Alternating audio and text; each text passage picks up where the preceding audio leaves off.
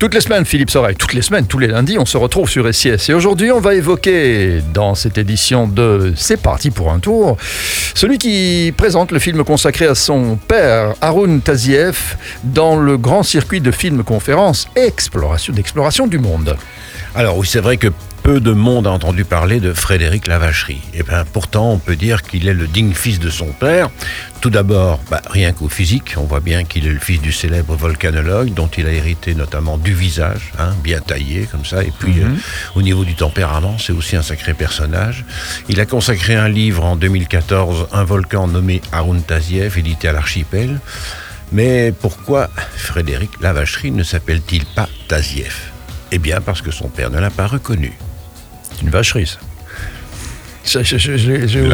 J'entendais- pas Mais moi. je sais toi. que tu attendais que je le fasse. Je, je t'avais laissé trois petits points de suspension. Mais oui, évidemment. Mais je savais que tu voulais que je le dise. Je me suis dit, Lâche-toi évidemment, il, il ne peut pas ne pas le dire, donc je suis obligé de le dire.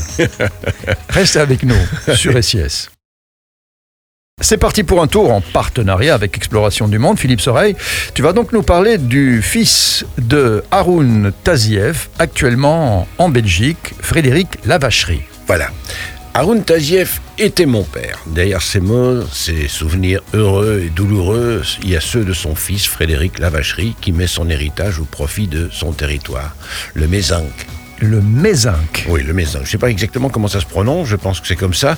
C'est le mont Mézinc qui est le plus haut sommet de l'Ardèche, 1753 mètres. D'origine volcanique, évidemment, et qui offre une vue exceptionnelle sur euh, une grande partie du sud-est de la France. En réalité, sa crête en forme de ligne séparant les vallées du Rhône et de la Loire sont également la, ligne de démarcation entre la Méditerranée et l'Atlantique.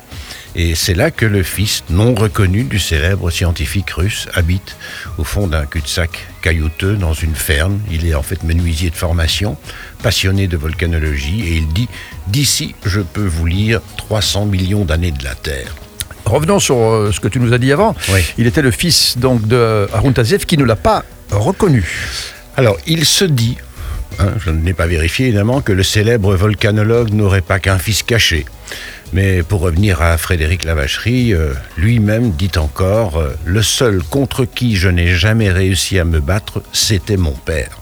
Un héritage hors du commun dont il conserve, outre sa ressemblance frappante, avec un tempérament aussi éruptif qu'un jeune volcan, et puis leur filiation, qui est restée un secret de polichinelle jusqu'au décès d'Arun Tazieff. En fait, il y avait un tabou monstrueux autour de la naissance de Frédéric Lavacherie. Il n'a jamais été convié à son enterrement, nous, nous raconte-t-il. Ouais. Et, et comment se fait-il qu'il s'appelle la vacherie avec un Y, hein, la vacherie hein, Oui, c'est oui, pas, bien euh, sûr, bien voilà. sûr. Ah ben, en fait, bon, en 1962, euh, il a 16 ans. En pleine tempête de l'adolescence, il quitte la Belgique où il vivait avec sa mère Betty et son père légal qui s'appelait Jean Lavacherie pour rejoindre Haroun Tazieff, son père de géniteur, à Paris. Alors, il se passionne pour le volcanisme, si bien que son père lui confie des missions, dont une qui le marquera à jamais. Il m'a envoyé, dit-il, ramasser des cailloux dans le massif central avec un copain. Oui, bon. Et puis, et puis c'est la rupture. Sans prévenir, Tazieff m'a foutu à la porte, dit-il. Euh, il avait 20 ans. Alors Frédéric Lavacherie explique le geste de son père par le fait que le vulcanologue couvrait, en quelque sorte, les activités d'agent soviétique de sa propre mère. Zenita, avec qui il entretenait une relation fusionnelle. J'ai passé ma vie, dit-il, à remonter la pente.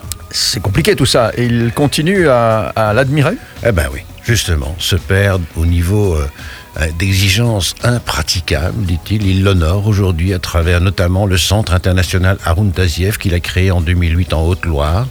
Mais il prévient, c'est pas un mausolée. Le boulot que je fais avec Tazieff, je l'aurais fait même s'il n'avait pas été mon père. Voilà, et bien tout ça pour rencontrer le fils et revoir le père à travers le film qu'il présente à Exploration du Monde. Un seul moyen, vous allez euh, consulter euh, le site tout simplement Exploration du Monde en un mot.be. Philippe Soreille, on se retrouve la semaine prochaine si tout va bien. Si tout va bien, mais tout va bien et Mais tout ira tout bien. va bien et tutto va bene, Philippe va bene. Sur SIS. Grazie, ci vediamo, eh. Chez vous aussi, ci vediamo. A Ciao, tra- ciao. a tra poco. A Ciao, tra ciao. poco, sì.